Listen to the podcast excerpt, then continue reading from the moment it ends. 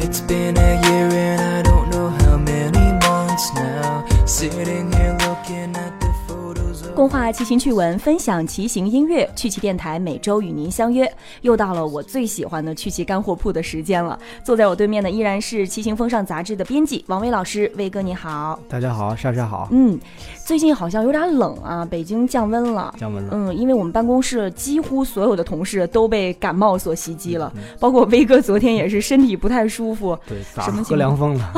对，就是因为最近特别冷，一冷一生病，再加上春节马上要来了，就是特别想家，你懂吗？嗯，而且加上我其实上一周跟就是研究生的一帮同门的师弟师妹们聚餐，我就寒暄嘛，准备告别的时候，我说下周再组织大家聚会啊，然后那个一起来玩儿。然后当时好几个师妹就一眼巴巴望着我说：“莎莎姐，我们下周要回家了。”我当时就懵了，我说这才什么时候啊？你们考完试了吗？怎么这么早就回家了？然后他们说我们放寒假了，我们十一号就放假了。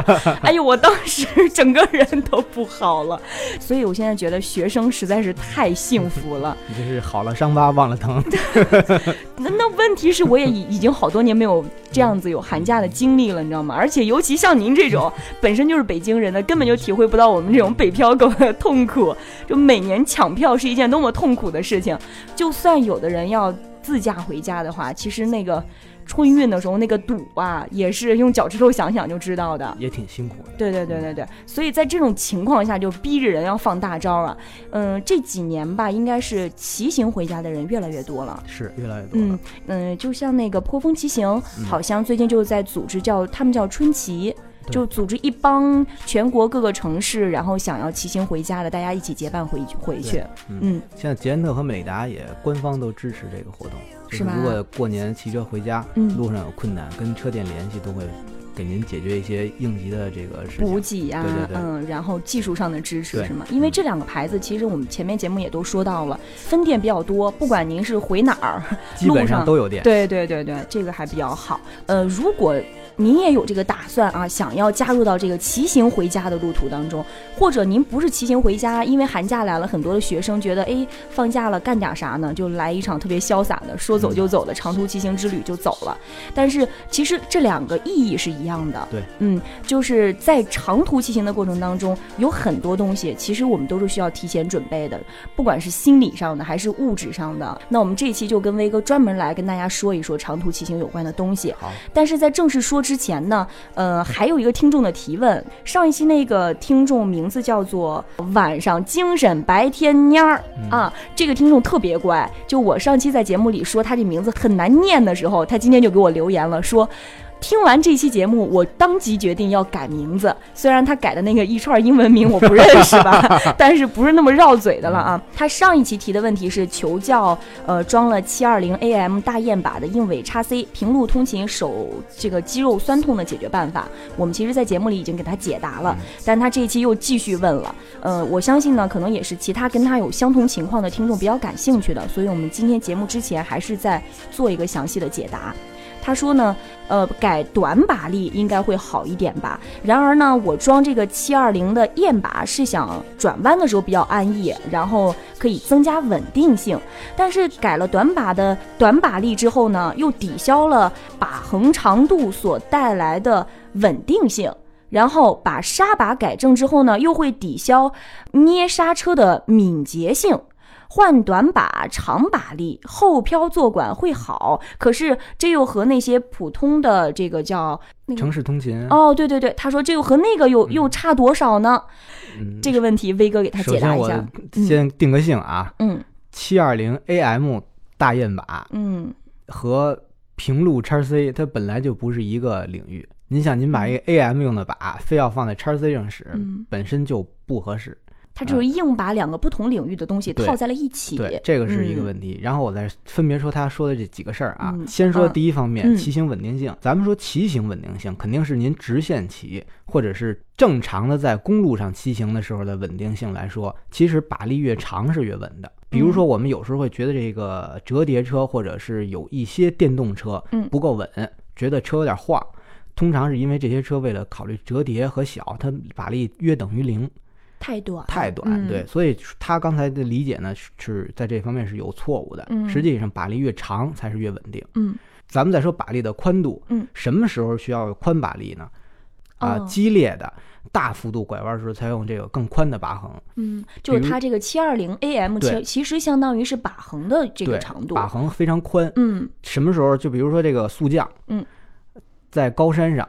山路需要很剧烈的左右大幅转弯，嗯。还有一个比如攀爬，嗯。这种技巧性的需要控制很细腻，这时候才需要。像城市骑行，其实完全是用不着的，不需要这么不需要。对。这么宽的把横，对，就是只嗯要您不是那种剧烈的拐弯的时候，这么宽的把，其实它在稳定性是没有太大意义的。那像它这种平时要通勤使用的话，怎么样的一个把横是合适的？其实通勤来说，嗯我们提倡比较舒适，就是比肩略宽。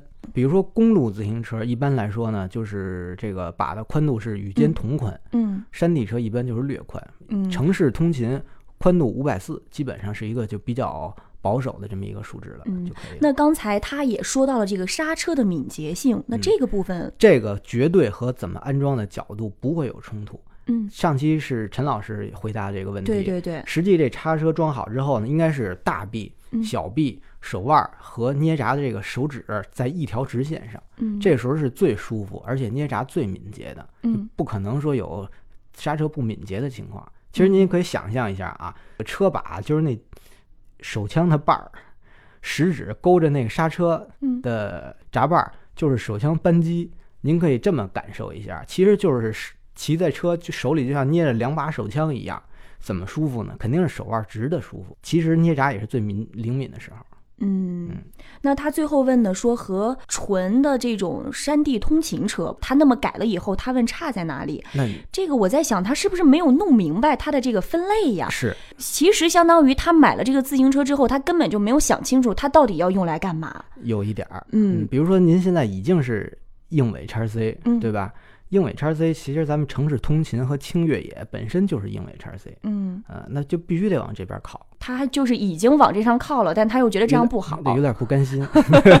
那就没辙了。就是您还是得想清楚、想明白。对对对然后刚才呢，威哥也给您做出了解答，希望您呢仔细听一听。如果还有什么不明白的，咱们也欢迎继续来跟大家来沟通。继续说这个事儿。嗯嗯嗯，那我们今天听众提问的环节就这一个问题，给他说清楚了。接着我们就步入今天的长途骑行的正题了。其实我在想啊，无论是大家就归心似箭想要回家过年，还是说想要就是休闲娱乐去来一次长途的骑行，出发之前要做好充分的心理准备，往往比这个硬件上的这个物质准备要更重要。对这是我个人的理解啊。是这么回事儿。因为想想长路漫漫呀，而且一旦上路就是开弓没有回头箭，遇到各种各样的困难的可能性都是有的。所以你有没有做好充分的心理准备？这个我觉得应该是第一点要跟大家说清楚的。对，这也是嗯两方面。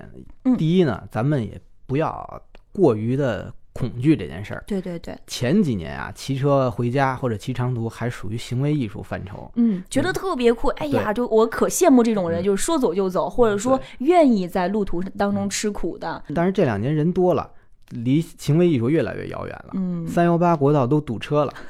对，陈老师给我们讲过，就是说嗯在四川，因为骑青藏线比较方便嘛，嗯四川那学校男生要是说我没骑车去过西藏，都找不着女朋友，啊，是吗？对，都到这个程度了。这都已经成为找女朋友的标准了对，。所以这个事儿现在不是什么大事儿，嗯，嗯，心理负担不用太大。对，首先要卸清自己的这个心理负担，对不要呃这个想清楚。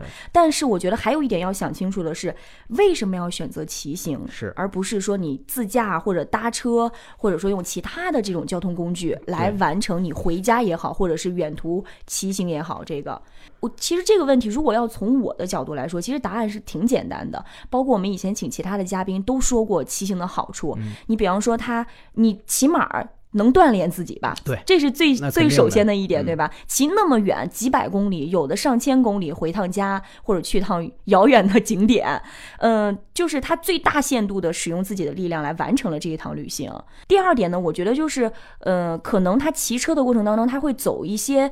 不常有外人走的那些县道啊，什么乡道啊，还能看到一些常人看不见的风景。对，这个说嘛是比较好，嗯但是您也得考虑这个前不着村后不着店儿，没人给您修车，啊，是所以这走之前一定得做好这个路线规划。路线规划，还有技能储备。嗯，这个我们后面会详细跟大家说到啊，这是其中一点。还有一点就是，嗯，大家都所有喜欢骑行的人都标榜一点，说骑车可以让自己和大自然融为一体，嗯因为它不是像坐车、开车那样把自己装在一个盒子里面嘛。我们说这就是开车太慢，走路开车太快，我说错了，对，开车太快激，动了，走路走路太慢，哎嗯，对骑车看风景正合适。是是，这个速度相对来说是最合适的。那另外一点就是，相比自驾游的这一组人来说啊，这个骑车的人可能看起来比较穷，不是特别招摇，嗯然后相对是的，嗯，而且就是在路上骑行的时候，你像我们如果自驾出去，那个看到有骑行的骑友，我们都会主动摇下车窗给他打个招呼。相对来说，现在的这个环境，大家对骑友还是比较友好的。是嗯，这个也是为喜欢长途骑游的这个骑行爱好者们来说，是营造了一个比较好的环境。然后最后一点呢，其实也第一点就说到了，就是可以锻炼，当然了，可以减肥。嗯那必须的。嗯，这几点其实就是您想清楚自己为什么要长途骑行的一个原因。嗯，而且这去一回之后，这个谈资够回回来用好多年的，一下就是逼格又提升了一大截。刚刚的。然后，但是确定下了这个呃目标和目的地之后，也树立了坚定的信念。但是无论遇到什么样的困难啊，一定要坚信，只要我能坚持，其实所有的困难都是可以克服的。也是想提醒一点，其实跟自己的性格有关系。比较情绪化的人，可能是不是不太适合长途骑行？就分，我觉得这两说着啊，嗯像你刚才也提到了，一定要坚持，嗯咱们必须得说啊，嗯不要过于坚持。关键时刻呢，是吧？退一步，海阔天空。每年 嗯。马拉松比赛都有就很不幸的情况，嗯。其，实就是这些太坚持了，意志品质太坚强了，就是就真是党员的嗯，水准，就我党的纯洁品质，真是。所以有时候咱们也提倡不要太坚强，差不多嗯要是不行，要学会妥协，大不了从头再来嘛，对吧？明年还可以再骑一回，不是三百年后又是一条好汉，这个就是 明年就是一条对好汉对对对，这没关系个是有从头再来的机会的啊，所以就是威哥还是比较保守的，千万不要太较真儿。对，别太较真儿，而且咱们一定要有备案，嗯。就是说骑是骑了，嗯。但是一定得想好了啊，嗯，您得有这个我中途车扔不要了，打车回家的思想准备，就做最坏的打对算，，就嗯。我向最好的结果这个结果努力，嗯。但一定要有最坏的打算，对对对，这个底线这个车都不要，直接打车回家的，会路上应该有人遇到过这种情况吧？嗯比较少，因为嗯现在的整体大环境其实挺好的，嗯一路上其实像像你刚才说的，遇见人都会摇下窗汽车玻璃打个招呼，对，又有车店，是，其实路上基本上还很容易能碰见这个同行的人，其实没有那么恶劣。是，比方说像我这种善良的好心人，如果我遇到 如果我骑车，嗯。我开车遇到有骑行的人，我都会摇车窗问问他嗯。要不要水啊什么的，因为开车好带嘛。嗯。嗯，希望多一点像我这样的活雷锋。呃你你你要是骑车回家，那嗯。后边后援车都肯定有主动的 跟着你。当然了，这嗯个骑车回家对我来说还有点遥远，从我们家到这儿得有八百多公里吧，将近一千公里了。我还是别挑战自己了，真的是。那刚刚说完前面两点之后，第三点就是，呃，强壮的体魄、是革命的本钱。对对对，这个是不是在出发之前要有针对性的锻炼一下自己的身体，尤其是对于女孩子来说，很有必要，因为嗯人体这个呃身体机能的提升吧，它需要一个过程。我们就说这个专业上说是过补偿机制，嗯，就是今天您练了八十的量，明天一恢复这就变成九十了。啊，是吗？对，然后这九十的量稳固几天，再把它再消耗掉九十的量，过两天就变成一百一了。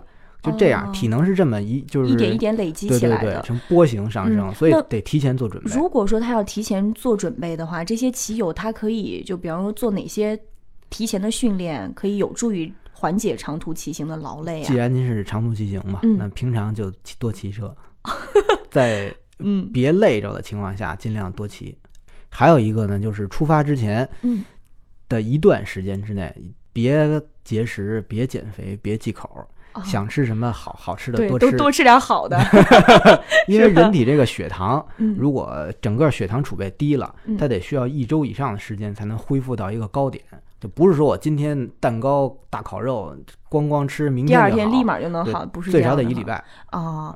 那还有一个问题啊，就是有嗯些人他发现，其实长途骑行的过程当中，好像脖子和肩膀会比腿更累。虽然我们说腿是自行车的发动机吧，但是面对这个问题的话，是不是需要针对上肢进行一些针对性的训练啊？其实主要是飞艇不到位，啊还是我们上一期节目跟大家说一定要再复习一下咱们上期的节目。嗯，大家把上一一期的节目赶紧再翻嗯出来再听一听，出发之前听一听跟自行车设定有关的内容，绝对是对对对有好处的。要不然一到嗯上路您再难受，又嗯没有办法解决的话，真的是太痛苦了。嗯，现在呢，所有的东西，身心上的这个心理准备都已经准备好了。还有一点非常重要，刚刚我们也提到了，出发之前要做好充分的这个路线的规划。对，嗯，关于这方面，您觉得有没有什么好的建议？只能是靠一个打听，多打听，多看地图，多查资料。嗯这个路线只能是说自己投入心血。嗯，你心里得有数啊，我从这儿到那儿。这个总里程是多少公里？比方说，我每天给自己规划，你不可能一天就到，长途骑行起码得好几天吧。你每一天的起点和终点分别是哪里？嗯然后你每天要骑多少公里呀、是一条道儿走到底呢，还是说我把国道、省道、县道、乡道所有想体验的路都全部结合在一起体验一遍？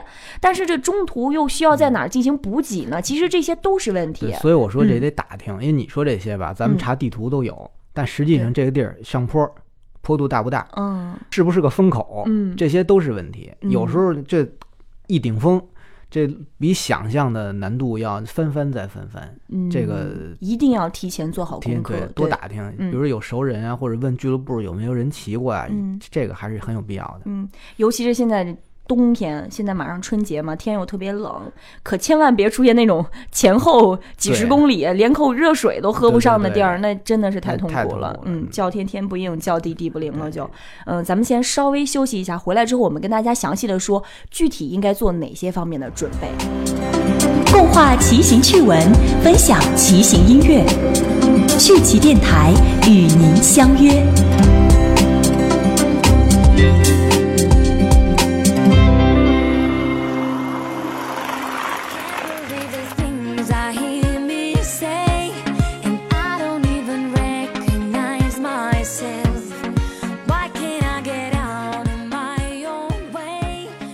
欢迎回来，今天的这个趣骑干货铺啊，主要是跟大家说一说长途骑行有关的一些问题。上半段呢，我们跟大家讲了讲，在出发之前一定要做好充分的心理准备啊、还有这个路线规划呀，这些东西细节的点都要考虑清楚。但除此之外呢，还有一些，比方说人身的装备，还有自行车的装备，这些应该怎么来准备呢？我们一个一个来跟大家解决这些问题。首先，我们说一说就是人身穿戴的这些装备啊。嗯、在说这个装备之前呢，我觉得还有一点是需要大家考虑清楚的，你到底是准备独行呢，还是结伴而行呢？这个其实也是一个问题哈。很大的问题。嗯，因为有的是独行侠，他就觉得一个人走路特别酷，然后他觉得人多特别烦，可能还要顾及这个同伴的速度啊。但是其实独行也有很多问题，它安全各方面吧。嗯，威哥有没有过远途骑行的经历？这经历倒有，但我没有一个人骑太长的经历，嗯我还是倾向于远道吧，有个伴儿。嗯我老玩那游戏，嗯我特别喜欢的游戏啊，嗯怪物猎人》嗯，里边一到黑狼鸟那边，嗯这个任务名称就叫一匹狼的挽歌。你想，听起来好悲壮、啊。对，挽歌，这一匹狼有时候是挺难的一件事儿。嗯，嗯，所以像这种长途吧，我还是建议大家结个伴儿。嗯现在找人也不难，我们很多车店、俱乐部对，像刚才你提到那个破风有个春奇，嗯对吧？嗯，嗯对。然后还有什么这些车店的协助之下，还有一些骑行的 APP，其实它都会有相应的这种结伴回家的活动。对，然后现在有几个微信群也嗯把我加进去了，啊然后就是春奇回家一块儿找人。反正您也不用回去。对对对，就是我就说现在这个找嗯人其实特别容易，对对想约个伴儿很简单。嗯，其实您要问我，我也是倾向于，尤其是对女孩子来说啊，我们这个曲奇电台也在一直在连载阅读一本书，名字叫《骑游在美国一个人》。但是呢，这本书里面，大家如果认真听的话，也是明白的。在一路上，他遇到了多少好心人帮他呀？说是一个人，路上确实就是一个人是很多问题解决不了的。对对对你如果你觉得找一些不认识的人在一大大部队比较麻烦的话，可以找几个志趣相投的、关系比较好的朋友，三四个我觉得就可以了。小撮儿，对对对人，多了互相等，嗯，互相照应。又很麻烦，而且你这样的话，比方说晚上住宿啊，可以平摊这个房费嘛，对还是很便宜。包括上个厕所，起码也有人帮忙看个行李吧。对对对，如果遇到问题，比方说受伤啊什么的，还是互相有个照应比较好。嗯解决完这个问题之后，还有一个非常非常重要的问题，这个钱。我们不都说有钱能使鬼推磨吗？什么有钱走遍天下，无钱寸步难行，就是 好多俗语啊。但是你不得不承认，就是出门在外，钱还是很重要的。但是出于安全的考虑呢，我建议大家就是身上，别多带。对对对，够用就行了，带一点点其。实咱们骑车真正特别必要的东西，应该在出发之前都准备好了。对对对，一路上就是补给，嗯实际上这个对钱的消耗不太大。嗯，毕竟咱们车友都是百公里十个大馒头，你想这个 对吧？嗯，而且长途骑行都要带驮包什么这些东西的，对吧？具体装备哪些东西，我们后面还会跟大家详细的说到。嗯，但是呢，钱一定要注意，因为钱容易引来 杀身之祸。尤其是嗯您如果这个一块儿找同行的伙又不是很熟的话，对对对也不是很安全啊贵重品。也不要最好是带一些。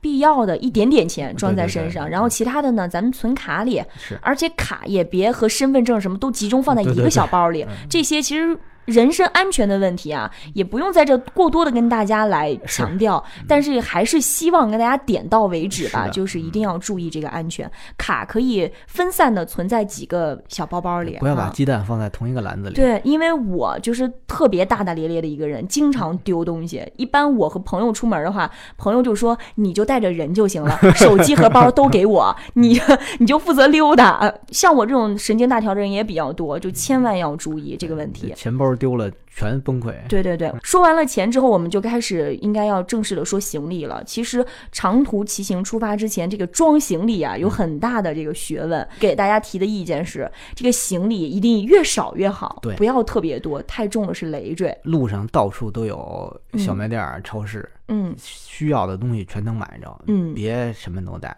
但是说到这个人身的装备啊，其实我们还是想要简单的跟大家提一点。虽然之前我们在节目里面已经跟大家都说过，说这个人身的装备包括哪些呢？头盔，呃，然后魔术头巾呐、然后骑行手套啊，我们就不再跟大家过多的在这期节目里说了。但是关于骑行眼镜，我想可能要跟大家。稍微的多补充一点，因为长途骑行它不像短途游啊，尤其对于那些近视眼的，咱们路程短吧，嗯，近视眼的朋友戴个普通骑行眼镜儿，可嗯能还还好，对对因为时间短一。般那种近视眼镜的，我看过有人戴，它就是两层，它里面是近视眼的那个镜片，然后外面一翻开，还有另外一层那种像墨镜一样的镜片，这个实际上我觉得会很重吗？会重，嗯而且它那个因为两层镜片嘛，透光率也会受影响。嗯，戴时间长了，重压鼻子不舒服。嗯然后透光透光率影响呢，如果光线条件不好，它又会觉得这个有点太暗，嗯，这都是问题。那如果所以长途骑行吧，我还是建议大家多花一点成本，嗯配一副带这个度数的骑行眼镜。哦，对对对，嗯。就说到这儿啊，我要给大家安利一个产品，嗯就是包括我买游泳镜也是，现在有很多可以把近视眼镜和你的骑行眼镜或者游泳眼镜结合在一起的这种骑行眼镜，太贵，是吗？反正我了解的价格都都比较贵哈嗯，那今天我们就给大家送几个这样嗯。太贵的 骑行眼镜，这个是由厦门的凌泰光学有限公司给大家提供了这期节目的奖品。呃，先是普通的骑行眼镜，大家感受一下，因为之前节目当中威哥也说，国外的很多牌子虽然好，但它不符合亚洲人的脸型，嗯对。对，会有很多的问题。还有一个就是那嗯。些牌子做这个光学近视眼的嗯骑行眼镜儿，也不价格是很专业太高。所以就是建议大家长途骑行的过程当中，如果您是近视眼，千万别嫌麻烦，别不戴它，您可以选择买一个这种有度数的骑行的眼镜。另外呢，就是还有骑行服。呃，长途骑行的话，尤其像现在冬天这么冷，这个骑行服还有必要穿吗？很有必要穿一条骑行裤。还是咱们那个原则啊，骑行裤里头别穿内裤。对，这个这嗯这是原则性问题。嗯因为天儿冷，所以您在骑行服骑行裤外头再嗯套什么其他的毛裤啊，什么嗯什么绒裤，这都无所谓。起码屁股那个地方会有一个保护的这个垫儿。是很重嗯要的，然后也有一些骑行内裤，专门的骑行内裤，但是我不是很推荐，嗯因为骑行内裤没有大大品牌做，啊，害怕质量不太好。一般质量都不会太好，所以建建议大家就是普通骑行裤穿在里头，外边随便再套。嗯，所以这个骑行裤还是很重要的。你像长途骑行，一天至少骑个几十公里吧，对对对，再慢也得走这么远。这屁个小时股受不了。嗯，其他的衣服其实我觉得能少带就少带，应该发挥这种衣服的多层的这种穿的功能就是。脏几天呀、嗯不是什么大事儿，对，但是一沉，尤其是遇见上坡的时候，哎，恨不得什么都扔了。既然长途骑行了，那就邋遢就邋遢点儿吧。还有，我推荐嗯大家穿那个羊毛的大厚袜子，啊，羊毛厚袜子是吗？吸汗、嗯保暖、透气。嗯最好的一点就是它不爱脏，啊，一一双袜子能多穿几天，那不臭吗？真不臭。真的吗我我我测试之后效果非常理想，好，穿一天脱了一点没。晚上晾一晾，对吧？对嗯，尽管大家是长途骑行，我个人建议能别晚上搭帐篷。住在外面就尽量别那样，太太冷了，对，首先太冷了，另外真的不安全，嗯而且是冬天。如果要是夏天也就算了，如果想省钱，咱可以住那种青年旅馆或者便宜点的那种通铺，也别强行锻炼。刚刚前面开头也说了，千万别太难为自己。如果您真是说全程睡嗯帐篷啊，您多拍点照片回来给我们杂志投个稿吧。对对对还能赚点钱。太难得了，这这种情况。对，嗯，然后除此之外呢，珊珊要提醒大家一点啊，就是冬天骑行啊，一定要注意保暖。嗯尤其冬天最容易冻伤的有哪些部位呢？比方说耳朵、鼻子和手脚这些地方。但是同时呢，也要注意衣服透气，你不能因为怕冷就狂裹，裹得跟个嗯 爱斯基摩人一样，衣服不透气了，一骑起来再流汗，越骑越难受。对，不透气会结露。咱们好多户外就嗯玩户外的朋友，嗯穿那个衣服都特别讲究，嗯里边几层套什么，外边冲锋衣怎么嗯防风透气。嗯因为一到就是这个，比如海拔一上来，或者这个气候湿润度和嗯这这个气温不合适，裤裆里会结露，到时候其实这些裤裆里是湿的，就特别痛苦。醉了，对，这个。所以这个一定得注意透气的事儿。嗯嗯，还有一点就跟您刚刚说的那个 是相同的道理，但是但是我们不是裤子，是上面啊，就是冬天大家都爱戴口罩嘛，嗯，就骑行的时候最好别戴口罩。首先它影响正常呼吸，会喘不过气儿来。对对，喘不过气。其次呢，就是特别冷的时候，如果你一呼吸那个口罩湿了，容易结冰。是，嗯确实是。所以如果是这样的话，刚刚我们说到魔术头巾，嗯其实一个魔术头巾就能解决问题了。像这个口罩吧，有时候嗯咱们觉得那个我口罩可以阻挡空气中的这个污染，嗯，但，实际上尤其现在这个但实际上说啊，如果这个口罩对 PM 二点五的效果特别好的话，嗯您肯定会觉得喘不过气儿来，呼吸困难。走路还行，骑车嗯您在爬坡在顶峰。肯定一会儿就喘不过气儿，自己把自己憋着了。如果您说您这口罩特好，嗯一点儿不累，喘很好，那肯定没有效果。反正这是一个矛盾的点对对对在这里。我们就是建议，如果您长途骑行，最好别戴口罩。是，嗯，然后另外呢，在自行车这项运动当中啊，其实我们刚刚说腿是发动机，但是吃的东西就跟燃油是一样。百公里十个大馒头。对，又来一遍。所以就是，如果骑行的时间比较长，一定中间是需要补充食物的。这个必须得重点跟大家说啊，嗯，千万得你有血泪史是吗？真有，这个必须得提前嗯吃。快说快说，我们就爱听血泪史。咱咱先说原则啊 啊，这个骑行过程中一定得提前吃东西。嗯比如说我每隔一小时嗯吃一口什么吃的，嗯每隔十五分钟喝一口水，嗯，就您别嫌麻烦，因为如果你一旦觉得饿了，觉得渴了，嗯已经就晚了。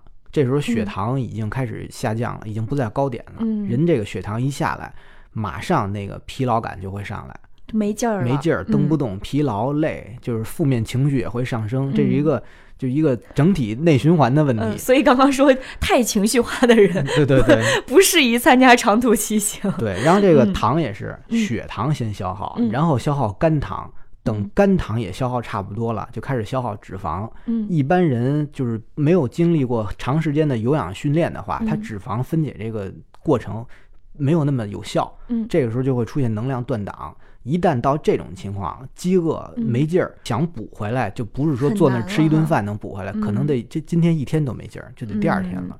所以就是长途骑行在包里啊，您还是准备点儿。多预备，您的嗯包里一定多搁吃的喝的。我的血泪史就是有一次出去 嗯，骑行活动，嗯。中午去农家院吃饭，我嗯嫌人那饭不是太好吃，还挺挑，有饭的时候不吃，哎，就是这么回事儿。嗯，回来的路上嗯。就不行了，就太突，然之间这恶劲儿就上来了，嗯。四肢无力、冷、嗯。饥寒交迫，就那一瞬间就觉得这 哎人已经不是自己了。嗯。然后看见路边俱乐部的这个后援车停在这儿发吃的，嗯。有那个巧克力威化饼干，嗯，哎呦，就从来没见过吃的有那么迫切过，饼干盒抱怀里，谁要都不给。后边还有人来说嗯。大家分一分吃的，我犹豫了好半天嗯，一盒不给，最后我好像拿了两块给人家，这一盒都是我的，使了个大劲儿，真的谁要都不给，就那那嗯那种心情，就是已经饿到看看谁的腿都像鸡大腿。真是就饿到那个份儿上，特别可怕。所以还好当时有后援车给您发东西呢，要不然的话，您还能顺利的骑回家吗？肯定我表示不能很怀疑。绝对骑不回去。所以这个问题咱们就反复强调，嗯就杂志文章我们也写过这种，嗯嗯吃喝一定提前。嗯，像这个能量棒、能量胶这种，嗯大家可以在包里多预备点也不占地儿。对，关键时候吃了马也不是上管用。很重，嗯，对，然后呢，还可以预备几瓶可乐，嗯因为可乐它那个单糖吸吸收特别快，嗯而且如果是疲劳、有点恶心的情况下，很多东西您吃不下去，但嗯可可乐能喝下去。可乐比水要好是吗？对，那嗯好很多，因为能量高啊，啊，它高能量。平常咱为减肥别 别喝，对对但是这种长途耐力运动预备嗯还是管事儿。如果您嫌可乐一一听或者一瓶儿装包里太重，路过加油站或者是那种小卖部的时候，都可以随时的补充对对对去买。，嗯嗯，除此之外呢，还有一种食物也是很多的骑游爱好者跟我推荐的，就说香蕉也是一个特别好的特别东西好啊，啊，补电解质。是吧？嗯如果说要是路途当中有遇到水果摊儿，买一把放在包里，或者是车上带着挂着 都行，嗯，随时补充。对，香蕉嗯含钾比较高，钾就是嗯主要的电解质。然后如果长途骑行电解质缺的话，容易抽筋儿。它嗯，主要就管就个。这一期啊，突说到这儿，我突然觉得咱俩特别婆婆妈妈的，你知道吗？就跟那个孩子要上路，那嗯个爸爸妈妈各种叮嘱啊，各种说呀。但是没有办法，确实因为长途骑行是一个很大的挑战。我们也是祝福大家吧，就是能。顺利安全的骑到目的地，但是我们也确实为大家的这个安全着想，所以这些细碎的点必须跟大家您啰嗦了。闭上眼睛想想，对天寒地冻，叫天天不应，叫地地不灵，饥寒交迫，对吧？反正还是多我说说吧。对，反正我是不敢想。但是如果您一定要去，我们一定要把这些东西给您强调清楚了。嗯，大家听完我们的节目，希望就是强调的这些点您都能注意到，然后都准备齐了。除了吃的喝的，还有一个东西也是一定要准备的，就是药。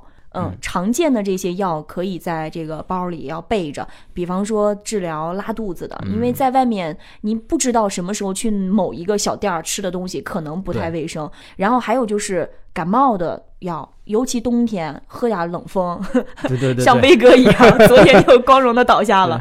然后还有水土不服也是一个问题吧，嗯，这些都可以准备一点儿。然后还有消炎药，因为外伤可能会磕磕碰碰啊，骑车在所难免，包括这个纱布什么的，嗯可以备一点儿，也不用太多，说就很占地方。千万别听我们说完备出一大药箱来，最后郎中那种。对对对对对，没有那个必要。但是就是如果能备的话，一少量的嗯还是备一些比较好。然后现在冬天呢，我觉得还有一个东西要备，就是冻疮膏，有可能会用得到。嗯，那我们说完了这些，就是人准备的东西，吃的、喝的、用的。呃，另外就是自行车了，因为如果您要长途骑行，这自行车是非常重要的，没有它你就这这个就不成型了。这个嗯长途骑行，自行车的装备，其实我们之前也说到了，对吧？在骑行装备那一期，大概都提了。对，专门说了长途骑行，包括驮包啊，然后货架呀。另外呢，还有这个 GPS 码表。除此之外呢，这个车灯是一定要准备的。嗯当然，我们让大家准备车灯，但不建议您夜骑。对对对，强烈不推荐对，嗯，非常的不安全。但是如果要比方说走那种涵洞啊，或者是比较暗的地方，对对对，有个车灯还是很安全的。另外呢，还要再给大家补充一下其他的东西。刚刚我们也说到，长途骑行最怕什么呀？屁股疼。对，如果除了您那个有的专业骑手，那都练成铁屁股了，骑日月之精华。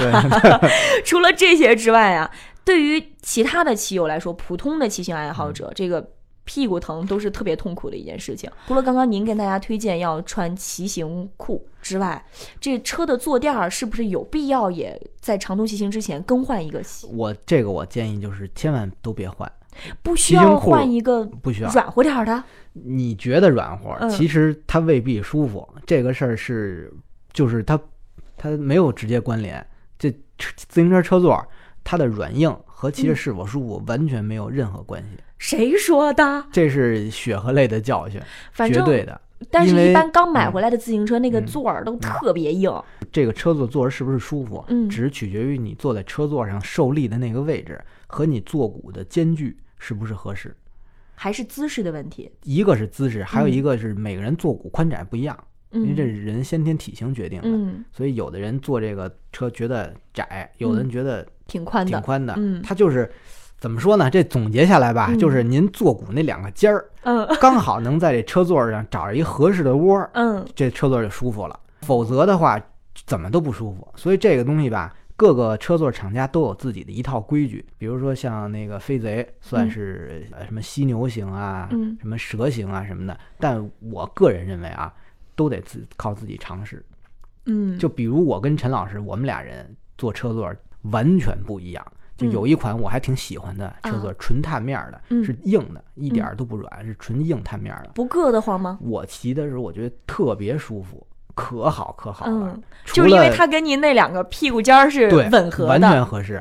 如果这个车座的造型是我能接受，我早就买了。它嗯外形我稍微有点不喜欢，但是 可舒服了。特别挑剔。但是，这个车座啊，陈竹坐着就觉得这车座要像一把刀砍进去一样，就是这个东西一定是您用习惯了，嗯，然后觉着哎好合适就行，跟软硬新旧没有关系，千万别换新的，不要用新的，要用旧的，就是已经磨合的比较好好的。对，嗯，您骑出好几十里地，发现哎有点不对劲，完 再换就来不及了。来不及了。嗯，那说完了坐垫儿之后，还有一个就是，现在有很多人有这个观点啊，他们觉得长途骑行驮包已经不是必需品了。我觉得现在购物环境太好了，嗯到哪儿只要您兜里有钱，没有买不着的。怎么说呢？没有必要带大的驮包啊，嗯因为如果您一个车上的包都没有，嗯身上背着，嗯，那就有点那个。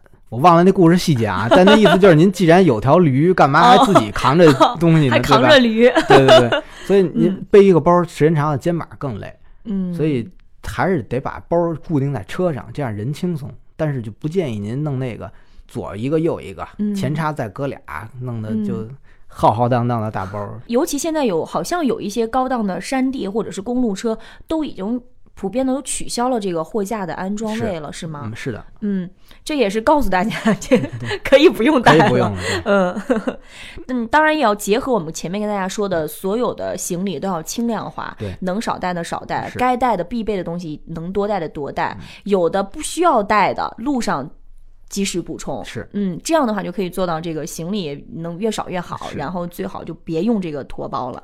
嗯、刚刚我们说的是自行车的装备，那还有一点就是修车的装备，其实也是非常非常重要的。对，呃，在之前的节目当中，威哥就说过，他每次出门，虽然他用不着，但他一定会带一条必须带换的那个内胎啊、还有气筒。嗯修车的装备除了我们说的便携的打气筒还有内胎之外，还有其他别的东西吗？补胎块儿，呃，补胎胶、嗯撬胎把儿，嗯呃，小的砂纸，嗯然后还要带点润滑油。哦呃，，润滑这个油重要的。对这润滑油嗯呢，不一定用在哪儿，但是说不定您觉得哪儿不合适就加一点儿，关键嗯是个都骑。的能更轻松一点儿，包括里面还有什么你们常说那个什么内六角啊、那个扳手，啊、这些东西。整合的，很小的，嗯嗯嗯，大家一定要把这些都备齐了，这个是必须要带的，然后 不还有一个能减的。就是看您那刹车，嗯。碟刹呢来鳞片嗯带一个备用的，要是微刹呢扎皮带一下，呃刹车线嗯，万一捏断了，这个概率虽然不高吧，嗯。但是也带一条，一带内线就行，线管就就可以不用了，嗯这个概率太低了。然后所有这些东西呢，临出门的时候嗯先自己实习一下怎么使，别别光带了不会用，对对对对呃，尤其是换胎这个东西，嗯可能对于男生来说比较简单，对于女孩来讲还是挺困难的对于。女孩来说呢，就带一个男孩儿带个人就够了，就还回到刚刚那个问题，就是谨慎独行吧，最好不要独自上路。嗯，然后还有一个呢，就是一般人可能都不会调圈，嗯，但我还是建议大家带额外的辐条和一个嗯。辐条扳手，就是车条，嗯，嗯，多带几根儿。好的，对，因为这个如果真的是说出现了意外，嗯。车条嘣嘣断断两根儿，影响也挺大的。如果有备用辐条和辐条扳手，嗯几分钟就能修好。嗯，所以出发之前呀、学学怎么修车 是，也是很重要的。但是虽然我们节目当中啊没有跟大家专门做过一期节目教大家怎么来维修，网上也有很多的教程，大家可以提前做做攻略。现在我们再跟您说已经来不及了，对吧？但是这个点我们已经提醒您了，一定要学会哈、学会了再上路。嗯、除此之外呢，还有一些其他的装备，可能大家想不到的。嗯，我又认真想了想，罗列了几个，然后威哥您也听听有没有必要。首先，我觉得呃一个小的插线板，您觉得有必要吗？长途骑行不会有人去住特别好的星级宾馆的，甚至连快捷宾馆可能都不会去住，有的就是住那种小旅馆，为了便宜嘛。但是小旅馆一般。都是只有对对对，我觉得带一个小的插线板的话，不管是手机充电呀，还是嗯导航各方面，或者您晚上吹头发都挺方便的。嗯，如果能带的话，就是最好带一个。另外还是还有，比方说像那种弹力的捆绳，就是头儿是金属的，可以勾在自行车上的那种。那个我觉得那个很好。对，就如果你买了很多东西，实在是没地儿搁的话，这个包儿也背着挺沉的。就可以用那个捆绳来，特别省事儿。是嗯，还有一就跟弹力捆绳相关的，就比弹力捆绳小一点儿，叫尼龙扎带，啊，那就那那种一抽一拉就就能固定住那小东西，神器，是吧对？那个我觉得可以备一点。这个是神器，干什么都好使。而且那个也不占地方。是嗯，刚刚我们跟大家说啊，要带这个六角的扳手，但是莎莎也是提醒大家，别光带扳手，不带换的螺丝。其实这螺丝也挺重要的，也不用带很多，就一个型号的，可能带个一两个就行了。常用的一般四五毫米吧，也有六毫米的。对，常用就那么两三个规格。对对对，这几。个尺寸，然后也非常小，又不占地儿。嗯，另外呢，如果您觉得骑行路上很无聊、很寂寞的话，我觉得还有一个东西挺重要的，就是我们之前节目里说到的便携音箱。这个时候就可以发挥功效了，不用管他杀马特，也不用管 怕路人的无视路人的眼光，就是这个时候有点音乐，还是能给你多一点力量的。而且就是如果有同伴的话，多说话也喝风，对对对，说多了又口渴，就大家一起听音乐吧，嗯，包括现在我们节目不是也给大家推出了一个新的板块，要去骑随身听吗？对吧？这歌单儿我记这周也是给大家推出的，就是长途骑行适合听的歌，常回可以家看看。不是，绝对比这逼格高。就是下载下来，直接放在音箱里面，路途上也可以不会那么寂寞嘛。嗯，大概我觉得需要补充的就这么多，这够了，够齐全了吧？够了够了嗯，莎莎怎么样？还算挺贴心的吧？可以可以可以。嗯，那说到这儿呢，我觉得我这期节目可以跟大家说再见了啊，因为我们这期主要是跟大家说的都是可以提前主动准备的东西。下一期节目呢，我们还是说长途骑行，但是我们说是什么呢？就是你无法预见的，可能会遇到一些问题、一些突发的情况，如何去应对。刚刚前面也跟大家说了，我们这期节目又是可以有东西可以送的。嗯，先提一个问题，特别简单，送分儿题。冬季骑行、长途骑行到底适不适合戴口罩呢？这个问题刚刚反复强调的，对吧？嗯，呃，如果大家听了我们的节目，也知道问题的答案，就欢迎大家关注我们的微信公众账号“趣骑电台”，给我们留言，发送正确的答案。您只要说合适或者是不合适，我们就会随机的抽取五位幸运听众，送出这个法洛华专业骑行眼镜，每人一副。关于这个法洛华的专业骑行眼镜呢，我想再跟大家念叨几句。刚刚已经跟大家说了，这个骑行眼镜是可以将近视眼镜和这个 world 普通的骑行眼镜结合在一起的。除此之外，它还有一个非常好的地方，就是它可以私人定制。就如果大家感兴趣啊，就可以选择自己喜欢的这个眼镜框或者是眼镜片的样式，然后厂家会按照您的喜好来量身打造。那目前呢，还有很多小厂家生产的骑行眼镜都没有那个 QS 认证啊是有这个情况吗？是市面上，嗯，但是这个产品大家可以放心使用，因为他们每一款产品都是有这个 QS 认证的。这一次给大家送出的这个骑行眼镜啊，不是近视镜，刚也跟大家解释了，因为实在不了解大家的近视度数，我我是两百度，我给您留一副。好，呃，那也得等下一次了，因为这次厂家提供给各位幸运听众的都是普通的，嗯，您挑一个喜欢的留着。呃，这个眼镜送出的吊牌价是六百九十九块钱，还行吧，哈。嗯行可以嗯、呃除了积极参与我们的互动来赢取之外呢，如果感兴趣的听众还可以直接在天猫商城搜索这个法洛华来进行选购。嗯、我们也会努力的为大家谋取更多的福利，多谈一些厂商没事儿就来给大家送点礼品。呃，每一年的年末呀，其实回家就成了人生当中一件特别大的事情，尤其越到春节临近的时候，越是那种归心似箭的那种感觉。所以骑车回家呢，对于大家来说，可以算得上是一个又省钱又省心的一个选择了吧？嗯、不用再为买车票发愁了啊，也不用担心堵车。但是长途骑行。面临的太多的问题都是不可预估的，提前规划非常重要。我们今天跟大家唠叨了这么多，自己都觉得自己婆特婆妈妈的，对真的是这样，但是还是希望大家做最坏的打算，但是要做最充分的准备。希望大家都能够平安到家。这期节目就到这儿，先到这儿，然后咱们下期继续，对对对，下期继续，还有很多要啰嗦的，拜拜。拜拜。嗯。I just can't find a way to let